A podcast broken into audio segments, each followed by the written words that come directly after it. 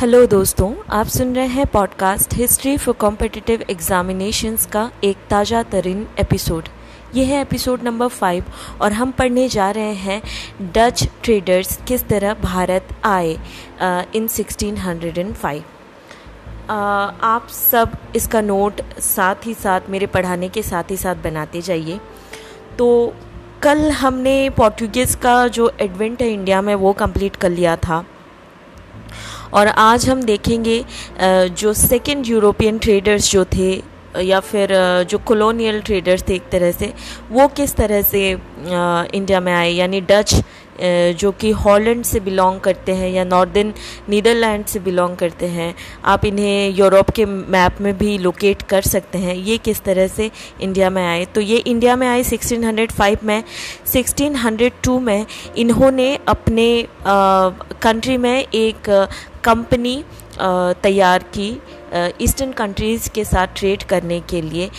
इस कंपनी का नाम था Dutch United east India company और इनका जो पहला सेटलमेंट था इंडिया में वो था मछलीपट्टनम।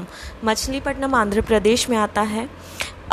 और भी जो इनके जो सेटलमेंट्स थे वो थे निजामापट्टनम आंध्र प्रदेश में, भीमलीपट्टनम, पुलिकैट, ये सारे आंध्र प्रदेश में, फिर देवानापट्टनम और नागपट्टनम तमिलनाडु कोस्ट में, और फिर बलासोर और चिनसुरा। बालासोर उड़ीसा कोस्ट में और चिंसूरा बंगाल कोस्ट में। तो ये जितने कोस्टल सेटलमेंट्स थे उनके सारे, इनमें से इनका हेड क्वार्टर था नागपट्टनम। नागपट्टनम हमने पहले भी पढ़ा था, ये तमिलनाडु के ईस्टर्न कोस्ट में है। और अगर हम इनके सेटलमेंट्स को देखें तो इनके सेटलमेंट सारे कोरोमंडल कोस्ट में हैं। कोरोमंडल कोस्ट यानी चोलामंडल कोस्ट, इसको एंशिएंट इंडिया में कहा जाता था। इसके बारे में हम जब चोलास के बारे में पढ़ेंगे तब हम इसको कवर करेंगे। अभी के लिए गंगा से लेकर हिंद महासागर तक जो भारत का जो ईस्टर्न कोस्ट है उसको हम कोरोमंडल कोस्ट कहते हैं। और इस कोरोमंडल कोस्ट की खासियत ये है कि ये अपने टेक्सटाइल्स के लिए या जो कपड़ों की जो पैदावार है उसके लिए, जो कपड़ों की जो मैन्युफैक्चरिंग है उसके लिए फेमस है ये कोस्ट। तो हम देखेंगे कि जितने भी डच सेटलमेंट रहे हैं ये इसी कोरोमंडल कोस्ट में ही रहे हैं। अगर हम इंडिया के वेस्ट कोस्ट में देखें तो ये स्पाइसेस के लिए फेमस है, केरला स्पेशली। तो ये जो वेस्ट कोस्ट था ये ज़्यादातर अभी तक पोर्टुगीज़ के अंडर में था, उनके अधीन था। और डच का ईस्टर्न कोस्ट या कोरोमंडल कोस्ट को अपने अंडर लेने का एक उनका ये भी रीज़न था क्योंकि इंडोनेशियन आर्किपेलागो इनके टोटल कंट्रोल में था। डच इंडोनेशियन आर्किपेलागो में पूरी तरह से इन्होंने उसको अपने अधीन कर रखा था। ये भारत से कोरोमंडल कोस्ट से टेक्सटाइल ले जाते थे, इसको इंडोनेशिया में सेल करके वहाँ से स्पाइसेस ले जाते थे और फिर उसको यूरोप में सेल करके ये अपनी ये बनते थे प्रॉस्पेरस। तो इनका इंडिया में कोई गवर्नर भी नहीं था इनके कंपनी का, हालांकि जो इंडोनेशिया में इनका गवर्नर था वो ही इंडिया का भी इंचार्ज था। फिर जब डच के बाद कुछ ही समय बाद ब्रिटिश इंडिया में आए तो डच और ब्रिटिश के बीच में एक तरह से एक कॉन्फ्लिक्ट शुरू हो गई और इसी ट्रेड के चलते, और इनका एक बैटल भी इनके बीच में हुआ 1759 में। और ये बैटल हुआ था बदेरा नाम की एक जगह है बंगाल में। इस बैटल को बैटल ऑफ बदेरा भी कहा जाता था और कहा जाता है। और इस बैटल में डच जो थे वो हार गए थे और उनको ब्रिटिश ने एक्सपेल कर दिया भारत से परमानेंटली। और इनके जो भी सेटलमेंट्स थे इंडिया में, इंक्लूडिंग नागपट्टिनम जो इनका हेडक्वार्टर था, वो सारा ब्रिटिश ने ले लिया। ऐसा इसलिए क्योंकि इंडोनेशिया में ब्रिटिश भी इसी तरह से डच से हार गए थे और वो इंडोनेशिया से डच ने उन्हें इस तरह से उनके सारे सेटलमेंट्स हथिया कर उनको एक्सपेल कर दिया था। तो जिस तरह से ब्रिटिश ने भारत को एक लंबे समय तक रूल किया, करीब करीब 200 साल तक, इंडोनेशिया को भी डच ने करीब करीब 200 साल तक रूल किया, और फिर डीकोलोनाइजेशन इंडोनेशिया का हुआ उनके फ्रीडम स्ट्रगल के बाद। तो ये थे डच ट्रेडर्स इंडिया में। अब हम पढ़ेंगे जो तीसरे यूरोपियन ट्रेडर्स इंडिया में आए, और अनडाउटेडली वो थे ब्रिटिश ट्रेडर। मैंने आपको कल के क्लास में बताया था, बहुत ज़्यादा इम्पॉर्टेंट चीज़ है ब्रिटिश ट्रेडर्स इंडिया के लिए, क्योंकि हमारा इतिहास जो है इन्हीं के आगमन से सबसे ज़्यादा प्रभावित हुआ है। इसलिए ध्यान से सुनिए और जॉट डाउन करते जाइए। ब्रिटिश आए इंडिया में 1608 में। 1600 में इन्होंने इनके इंग्लैंड में या ब्रिटेन में जो कुछ प्राइवेट मर्चेंट्स थे वो एक साथ आए, एक कंपनी की इन्होंने शुरुआत की, एक ट्रेडिंग कंपनी थी, और इस कंपनी का नाम इन्होंने रखा इंग्लिश ईस्ट इंडिया कंपनी। अब ये कंपनी का जो सोल मोटिव था वो था अर्निंग प्रॉफिट्स, यानी बाहर देश में जाकर वहाँ पे ट्रेड करना है और फिर उससे प्रॉफिट्स भी कमाने हैं, यानी अर्न करना है। तो तब 1600 में क्वीन थी इंग्लैंड की एलिजाबेथ वन। तो एलिजाबेथ वन ने एक चार्टर पास किया 31 दिसंबर 1600 में। चार्टर मैंने आपको पहले भी बताया था, एक गवर्नमेंट ऑर्डर होता है या फिर एक लॉ होता है जिसको पार्लियामेंट या किसी रूलर ने बनाया हुआ होता है, तो इसको वो साइन करते हैं, तो ये चार्टर मतलब पास हो जाता है। और इस चार्टर के तहत उन्होंने इंग्लिश ईस्ट इंडिया कंपनी को मोनोपोली राइट्स ग्रांट किए ईस्टर्न कंट्रीज़ में ट्रेड करने के लिए 15 सालों तक, सिर्फ 15 सालों तक। अब 1609 में 1609 AD में इंग्लैंड में नए किंग आए जिनका नाम है किंग जेम्स वन, और उन्होंने और एक चार्टर इशू किया ईस्ट इंडिया कंपनी के मोनोपोली राइट्स के तहत, और इस चार्टर के अंतर्गत ये मोनोपोली राइट्स एक्सटेंड हो गए अनलिमिटेड टाइम के लिए। अब 1813 तक ये राइट्स ऐसे ही रहे, और फिर 1813 में ब्रिटिश क्राउन के द्वारा ये जो मोनोपोली राइट्स था, ब्रिटिश पार्लियामेंट और उनके जो भी लॉ पास हुए उस समय, उसके चलते ये जो इनकी जो मोनोपोली राइट्स थी इंग्लिश ईस्ट इंडिया कंपनी की, ये ख़त्म हुई। अब हम देखते हैं इनके इम्पॉर्टेंट सेटलमेंट्स क्या थे इंडिया में। तो जो पहली ब्रिटिश फैक्ट्री या वेयर हाउस थी वो था सूरत में 1608 में इन्होंने एस्टेब्लिश किया, गुजरात कोस्ट में। 1608 में ये आए भी थे इंडिया में, तो पहला था सूरत, फिर मछलीपट्टनम था 1611 में कोरोमंडल कोस्ट में। तो आप देख सकते हैं कि दोनों ही कोस्ट में इनका प्रेजेंस था, यानी स्पाइसेस और टेक्सटाइल्स दोनों से ही इनको मतलब था। फिर इनके 3 हेडक्वार्टर थे, बाकी जो अलग ट्रेडर्स आए थे यूरोपियन ट्रेडर्स, जहाँ उनके एक हेडक्वार्टर था। इनके 3 हेडक्वार्टर्स थे, पहला था मद्रास, सेकंड था बॉम्बे, और थर्ड था कलकत्ता। तो ये क्या करते थे, ये जो खाली पड़ी ज़मीन है उसको खरीदते थे और फिर उसको जोड़ के ये लोग एक सिटी के रूप में कन्वर्ट कर देते थे। तो 1773 तक ये जो 3 इनके जो हेडक्वार्टर्स थे, यहाँ पे डिफरेंट गवर्नर्स थे और उनकी अपनी अपनी ज्यूरिसडिक्शन हुआ करती थी, इंडिपेंडेंट ज्यूरिसडिक्शन हुआ करती थी। ये 1773 तक ऐसे ही चलता रहा। फिर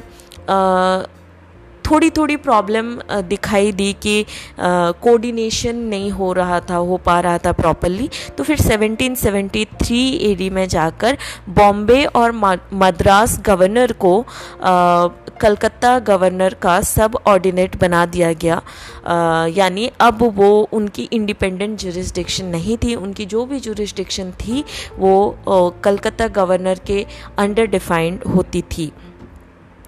अब हम देखेंगे कि ये जो तीन सिटीज़ इन्होंने बनाए थे, बसाए थे, जो अब भी भारत की बहुत ज़्यादा इम्पॉर्टेंट मेट्रोपॉलिटन सिटीज़ में गिनी जाती हैं, मद्रास, बॉम्बे और कलकत्ता, इनके फाउंडर्स कौन कौन थे?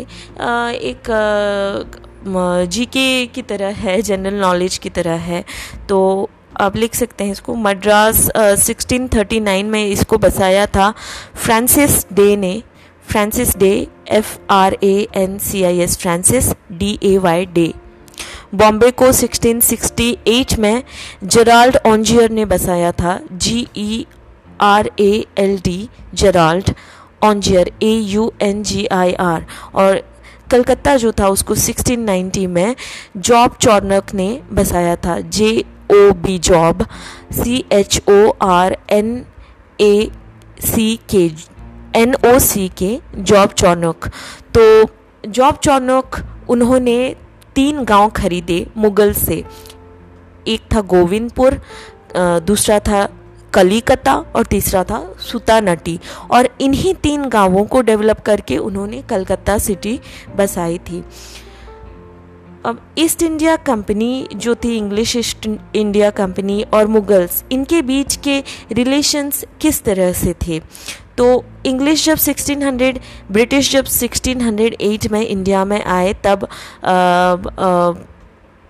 जेम्स फर्स्ट जो थे वहाँ के किंग ने उन्होंने भी एम्बेसडर्स, 2 एम्बेसडर्स अपने एम्परर जहांगीर के कोर्ट में भेज रखे थे। तो 1608 में आए थे कैप्टन हॉकिंस, जिन्होंने जहांगीर के कोर्ट में 3 साल अपने गुजारे थे, मुग़ल एम्परर के कोर्ट में। और 1615 में आए थे सर थॉमस रो, इन्होंने 4 साल गुजारे थे, यानी 1619 तक के जहांगीर के कोर्ट में रुके थे। तो इनके आने का एक कारण था कि इंग्लिश ईस्ट इंडिया कंपनी को ट्रेड परमिशन मिल जाए और टैक्स कंसेशन भी मिल जाए, यानी कि जो भी ये लोग ट्रेड करें उसमें जो भी सरकारें जो थी, तब के जो रूलर्स थे, जो भी टैक्स वो लोग लगाते थे उसमें उनको थोड़ी सी छूट मिल जाए। अब जहांगीर की वीकनेस थी पेंटिंग्स, वो पेंटिंग्स को बहुत ज़्यादा पसंद करते थे, और इसके बारे में हम मेडिवल इंडिया में भी पढ़ेंगे। तो इसी चीज़ को मद्देनज़र रखते हुए इंग्लिश जो ब्रिटेन के जो किंग थे जेम्स 1, उन्होंने ओलिवर्स की पेंटिंग्स भेजी अपने एम्बेसडर्स के हाथ।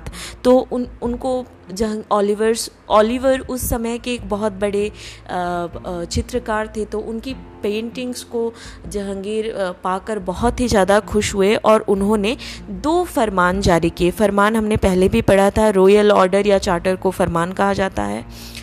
एक फरमान 1613 में जारी किया गया, दूसरा 1616 में जारी किया गया, और इन दोनों फरमानों से बहुत सारे प्रिविलेजेस मिले इंग्लिश ईस्ट इंडिया कंपनी को।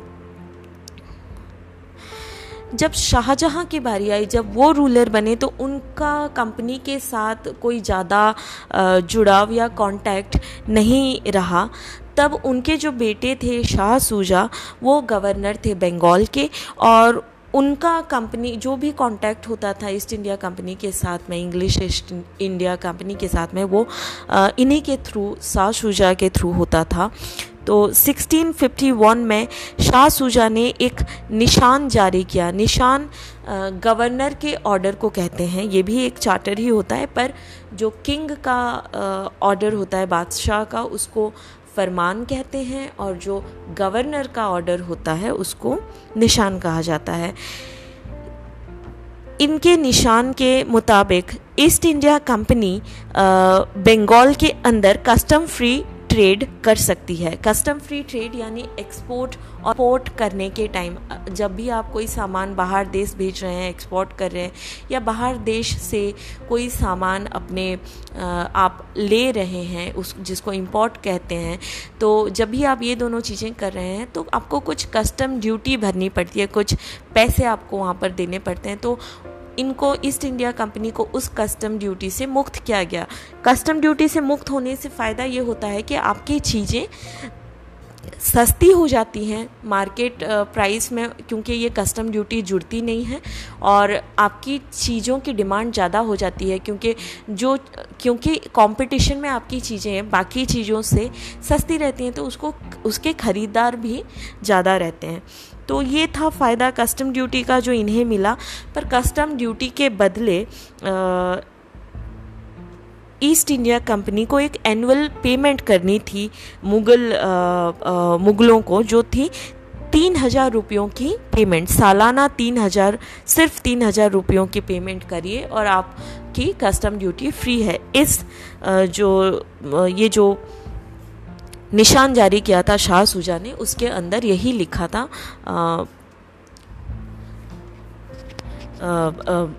कस्टम ड्यूटी को लेकर, या जो इनकी जो कस्टम ड्यूटी जो फ्री की गई थी उसको लेकर। फिर औरंगजेब आए। औरंगजेब तक जो मुग़ल सम्राट थे वो बहुत ज़्यादा ग्लोरियस थे, बहुत ज़्यादा पावरफुल थे, पर औरंगजेब के बाद बहुत वीक सक्सेसर आए थे मुग़ल्स में। तो ये एक चीज़ ब्रिटिश को और जो भी बाहर के ट्रेडर्स आए, यूरोपियन ट्रेडर्स को फ़ायदा हो गया, क्योंकि औरंगजेब तक उन्होंने भारत में किसी भी तरह से अपनी कोई प्रभुत्व अपना स्थापन नहीं कर पाए थे। पर जब औरंगजेब के जाने के बाद उन्हें इंडिया में उतना पावरफुल फिर कोई रूलर नहीं मिला, मुग़ल्स में भी नहीं थे, तो फिर उन्होंने अपनी मनमानी यहाँ पर शुरू की। तो पहले पहल औरंगजेब जब आए तो कंपनी के साथ उनकी थोड़ी कन्फ्लिक्ट दिखाई दी। तो जब ये कॉन्फ्लिक्ट शुरू हुई तो औरंगजेब ने क्या किया, कंपनी को जो प्रिविलेजेस मिली थी उसको उन्होंने वापस ले लिया। तो फिर 1686 में हम देख सकते हैं कि औरंगजेब इतने गुस्सा थे कंपनी से, या फिर इतनी ये कन्फ्लिक्ट बढ़ गई थी कि उन्होंने बॉम्बे को, जो कि कंपनी का एक हेडक्वार्टर था, उसको उन्होंने ऑक्यूपाई कर लिया। और जो वहाँ के गवर्नर थे कंपनी के, जॉन चाइल्ड बॉम्बे के गवर्नर, उनको भी इम्प्रिजन कर लिया था औरंगजेब ने। तो फिर ब्रिटिश को 1.5 लाख रुपए देकर अपने गवर्नर जॉन चाइल्ड को छुड़ाना पड़ा था।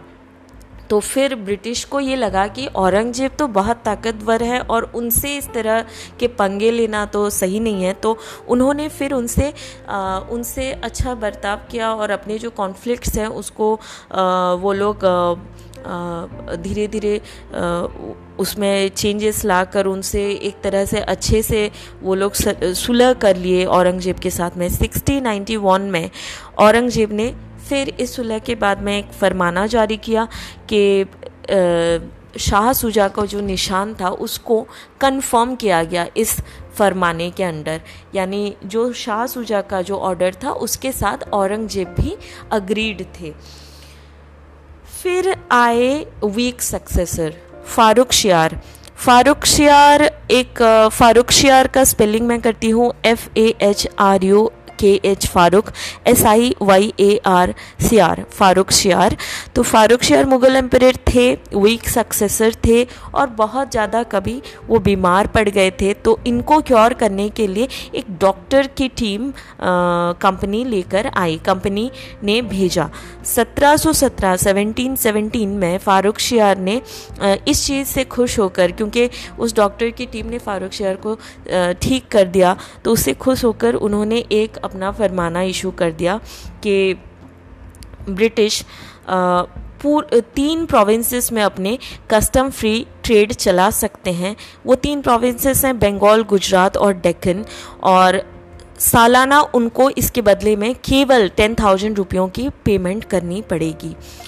अब डेक्कन यानी अभी का जो कर्नाटका, आंध्र प्रदेश और महाराष्ट्र के कुछ एरियाज़ हैं, इनको मिलाकर डेक्कन हम कहते हैं, जो कि जो विंध्या से नीचे है, पर जो साउथ इंडिया है प्रॉपर उससे थोड़ा ऊपर है, इस एरिया को हम डेक्कन कहते हैं। तो 1717 का जो ये फारुखसियार का जो फरमाना था, इसको एक तरह से मैग्ना कार्टा कहा जाता है, ईस्ट इंडिया कंपनी का इंडिया में एक रूलर की तरह शुरुआत करने के लिए। अब मैग्ना कार्टा वर्ड बहुत ज़्यादा डीप वर्ड है, मैं समझाती हूँ आपको कि अगर प्लेन मीनिंग में इसको ले लूजली तो कोई भी बड़ी चेंज की शुरुआत जब होती है तो उसे मैग्ना कार्टा कहा जाता है.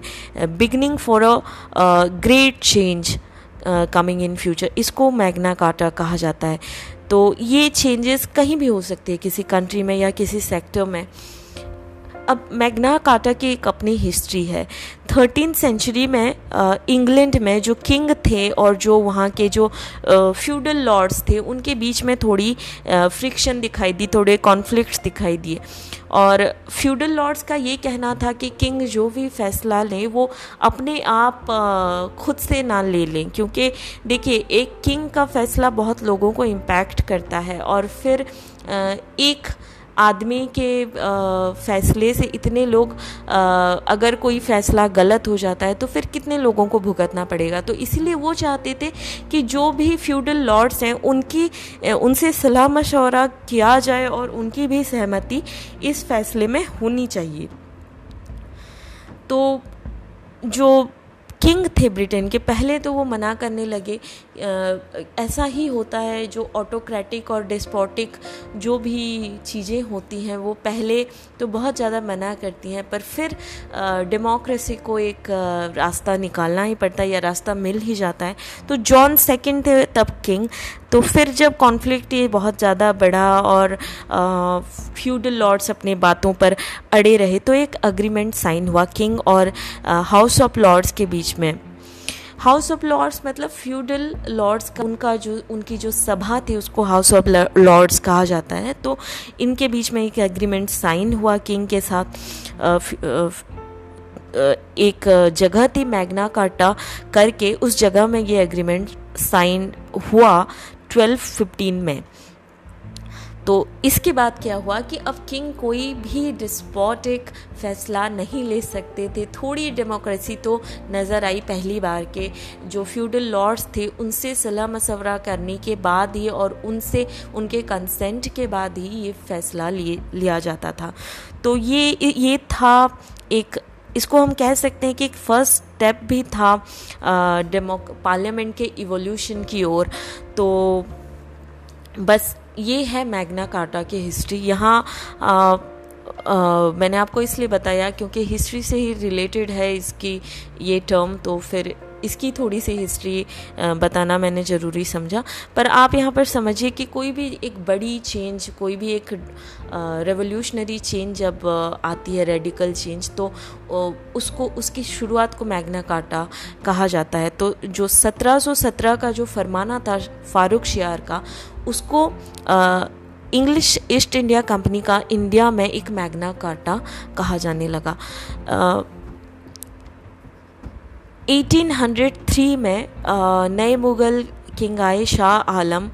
ये मुग़ल एम्परर थे नाम के लिए, पर इनका जो एम्पायर था वो अब एक एम्पायर की तरह जंगजेब के टाइम था, इतना बड़ा एम्पायर नहीं था जो नॉर्थ से साउथ तक फैला, डेक्कन तक फैला हुआ नहीं था. ये तो कुछ किलोमीटर के अंदर ही, दिल्ली के चारों तरफ कुछ किलोमीटर के अंदर ही ये कन्फाइंड था. या फिर अगर हम कहें तो दिल्ली था और उसके पास पालम करके एक जगह है, ये दोनों जगह में ही ये एम्पायर कन्फाइंड था. फिर उसी 1803 में ईस्ट इंडिया कंपनी ने दिल्ली और पालम को भी अपने अधीन कर लिया या कॉन्क्वर कर लिया.